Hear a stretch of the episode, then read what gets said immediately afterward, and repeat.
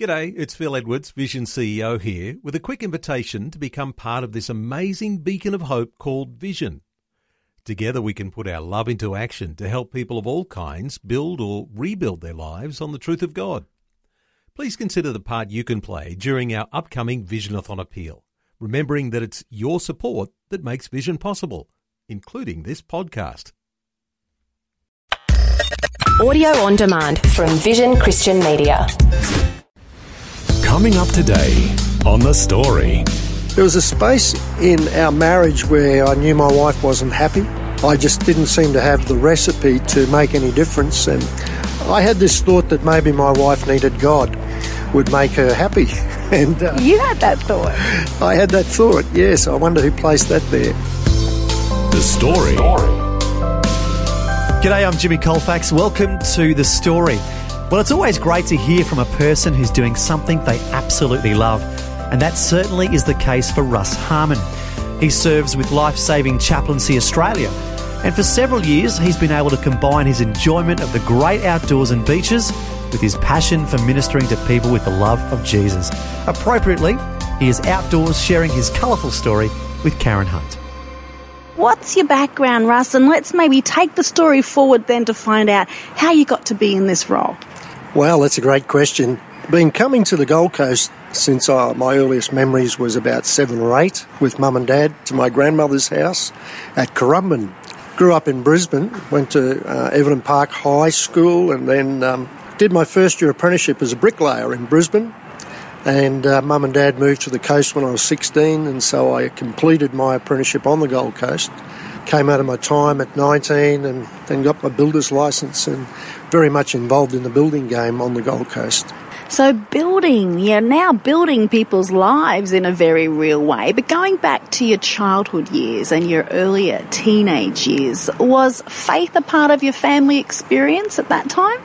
Not particularly, Karen. Mum and Dad were both raised in the church. My dad was an altar boy in the Anglican church.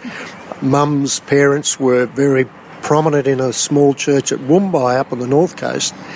And uh, my grandmother was a Sunday school teacher, and my grandfather was the youth leader.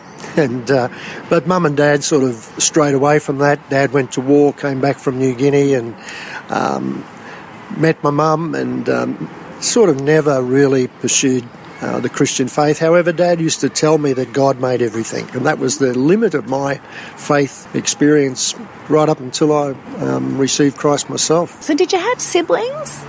Yes, I do. I have three siblings an older sister, Carol, then I'm number two, and then a brother, Brent, uh, who's 13 months younger, and a sister, Bev, who's 19 months younger than Brent. So, four of us. So, did they all move south as well? Yes, we all came lock, stock, and barrel from, from Brizzy down to the wonderful Gold Coast. We moved to Currumbin, which was a beautiful spot. Moving to this part of the country at such an impressionable age, what was life like for you as a young builder? Well, it was it was great because I was a keen surfboard rider and had been since around ten. I got my first surfboard, and um, living on the beachfront at Currumbin, it was just there. It was a bit of a temptation. Hard to go to work when the surf was pumping, but I uh, the desire for some finances pushed me to go. And um, I would surf before work often. Mum would wave the tea towel, especially in summer. I'd paddle in about six thirty, and uh, been in the water since dawn. And uh, rush around to the high to, to uh, the highway to get picked up by my boss in his truck, and and dropped off at four four thirty, and I'd be in the surf till dark. So for me, life was great on the Gold Coast. So, waving the tea towel, a red tea towel? It was actually a red checkered one, red and white checks, and I can still see Mum standing up at the window. It's now the Elephant Rock kiosk or cafe, and the old house is still a part of the upstairs building, and they've got a big deck up there, and you can still see the uh, the roofing and the guttering of our house originally. And Mum used to stand there at the window, wave the towel to catch my attention to paddle in for breakfast. Yeah. So, were you ever in competitions or was it just for a hobby? No, just a hobby. I just I just loved it. In fact, I had joined this Currumbin Surf Lifesaving Club um, at about 17, and I was doing my bronze and almost through it. And um, we we had another group of guys join it, and so they put us back to start on day one, which meant I had to go through another several weeks of training, and uh, the surf was always pumping, and I was on duty, so I quit and just chased the waves.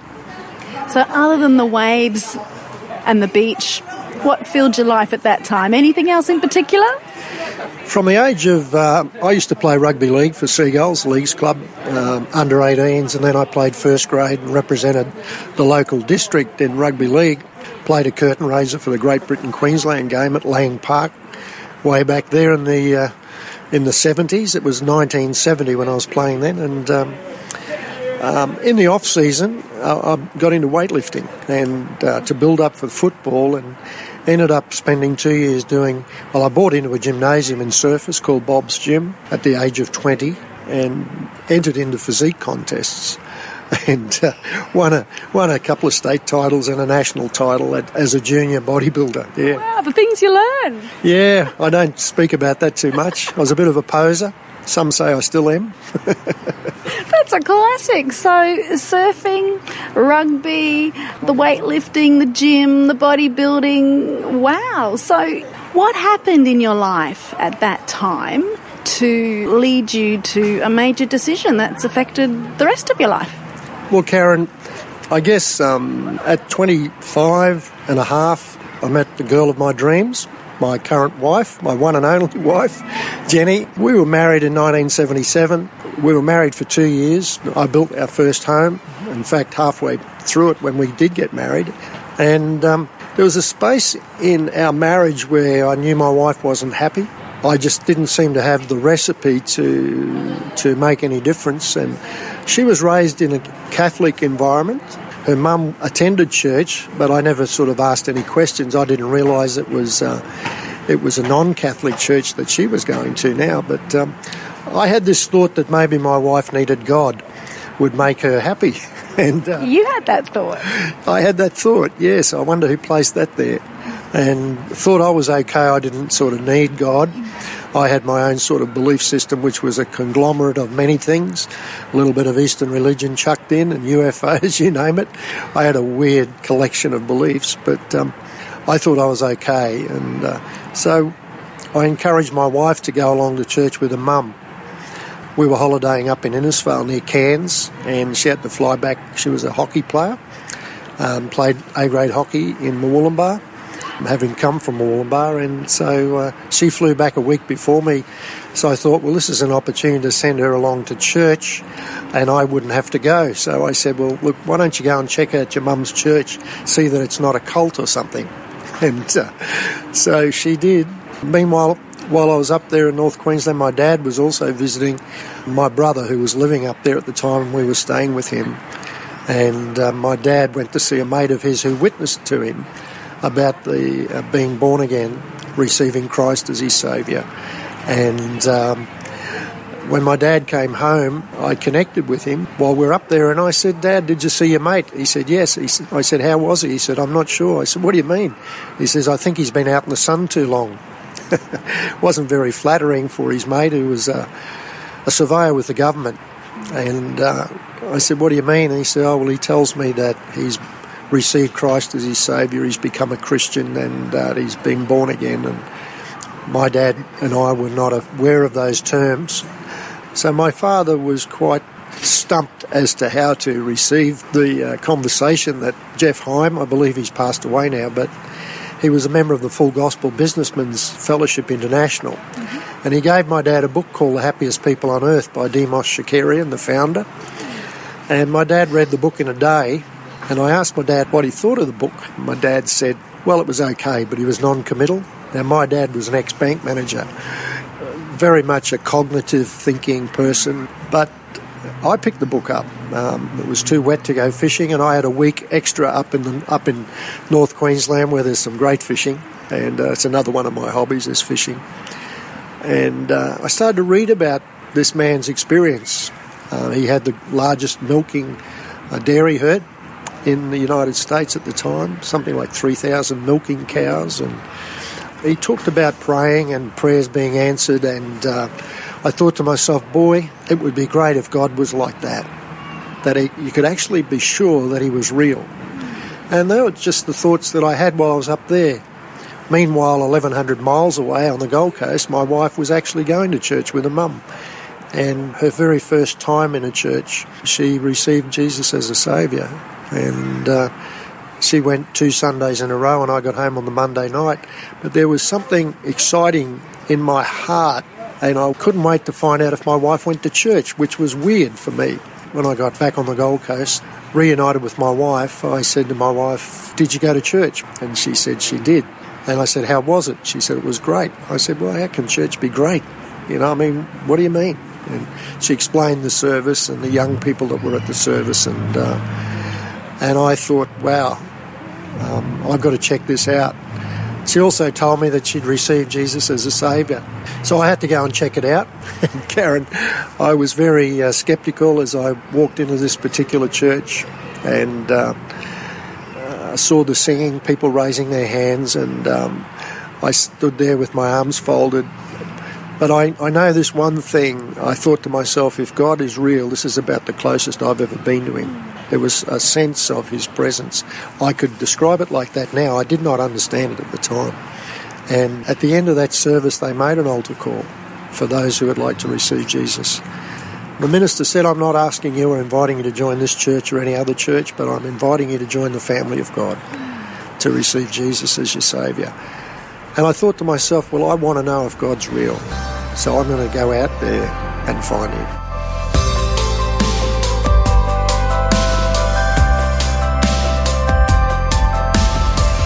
You're listening to The Story. Today, Karen Hunt is outdoors and having a chat with Russ Harmon, who serves with Life Saving Chaplaincy Australia. We've just heard how he and his wife became Christians. Next, we're going to hear the impact this has had on his life when we return. The Story. If this program has highlighted something you'd like prayer for, we'd love to pray for you. Call 1 800 Pray For Me. That's 1 800 772 936. It's a free call. Or text 0401 132 888.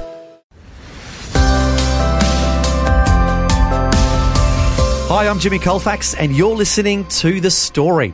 Today, Karen Hunt is outdoors and having a chat with Russ Harmon, who serves with Life Saving Chaplaincy Australia. Before the break, we heard about Russ's colourful life before becoming a Christian. Next, we'll hear how his life has become even more interesting as he's gotten involved in many different types of ministries. Having seen the change that becoming a Christian had on your wife, that one decision for you to become a Christian, yeah, the impact. Tell us more. Karen, the impact that it had instantly, I, I guess, when you when you come to a realization that God is real, and He became very real for me that first night I received Him as my Saviour. God seems to push the replay button of your life and you remember back and you start to see the patience that God's had with you in how He's been drawing you. And we know that through His foreknowledge, He predestines us. He knows our decisions that we're going to make, and His grace covers the, the many blunders that I made and everybody else who's ever found Christ has made as well. And I remembered a time when I was eight years of age, um, living in Rockhampton from Brisbane in the early years of, from after I was born in Brizzy. My dad was transferred up to Innisfail and uh, then back to Rockhampton. And when I was going to the school in Rockhampton at the age of eight, we lived next door to a church. And my grandmother, who was mum's mum, the, we used to call our religious grandmother, who was very active in that little church at Woombye. Uh, my grandfather died at an early age of leukemia when mum and dad were still engaged, so I never met him. My grandmother came to stay with us at Rockhampton and she asked if I would accompany her to church. So she decided she'd go to the church next door. We never went, and uh, I found myself saying, "Okay, Nan, I'll come." So I went to the Sunday school, which was out the back, and they had the old felt stick-on pictures of Joseph, and you can put them on the donkey and all that. I thought that was cool. And then after it finished, we had to meet in the main church. So I went in there to meet with my grandmother, and she'd given me a little Bible, and I had a hold of this Bible, and uh, I got to the front of the church. It was a bit, a bit um, overawing. It was sort of uh, everyone was in there sitting down, and I saw her look back to try and spot me, and I saw where she was. So I'm walking down the aisle of this church and joined her in the seat. Well, when I got home from church, she says to my mother in her pommy accent, Betty, I think Russell's going to be a minister. and I didn't really understand what on earth she was talking about. But you know, she never let up on that, and she continually used to say that to me. Uh, many times when I was 12 and 13, a real little rogue, she would go, You know, Russell, I always thought you'd be a minister. I used to think, Well, silly old chook. And I wasn't very gracious with my nan, and uh, but she lived to see me converted. Uh, 91 when she died, and um, she literally didn't realise it, but she was prophesying what God had sown in her heart. And so I remembered back after being becoming a Christian, I remembered how God was shaping me and drawing me and reaching out for me over those many years. And from that point on, after being becoming a Christian, I really um, was totally excited about um, my new life in Him. Um, I'd lived for myself. I knew there was something more, and uh, I felt I'd found the beginnings of a new adventure. It wasn't long, three months, I think I was a Christian, and I found myself helping out at youth on a Saturday night. A 19 year old fellow was running it. I was 28, as I said at the time, and so I would help him every Saturday night, rounding up kids and uh, often bringing them to the church. We were out in the sticks a bit in those days. And So he needed your maturity, hey? I don't know if he needed my maturity. He certainly was further down the track with his knowledge of Christ, and uh, but I enjoyed it, and I uh, so I found myself getting involved straight away. Eventually, became a, a home leader or assistant home leader, and led worship at church. And men with prophetic ministries used to come through our church and seemed to pick on me all the time, and say shepherd's heart, shepherd's heart, you know, and and it was evident to the ministry team that I had a calling on my life of which my grandmother must have detected when I was eight. And uh, so in 1985, I, I went to Bible college and, and uh, laid down my building career uh, and came full time at 1987. So when you were 28, first deciding to become a Christian as such, did you ever really think at that time that you'd become the minister that your grandma was speaking of? Oddly enough, um, I did. In fact, it was only about two weeks after making that decision. I was walking out to the car park, which was behind the church building, and this very strong impression or thought popped into my head one day you will lead this church. And that sort of scared me. And uh, I thought, wow, you know, well, that's crazy. Why should I be thinking that? But you know, when God sows a word, if it's from Him, it sets, it finds ground in your heart. And it stayed there. And so he continually confirmed it through different ministries and our local pastor. And it was very evident that that's where God was calling me. So did you have time to still go surfing during this stage?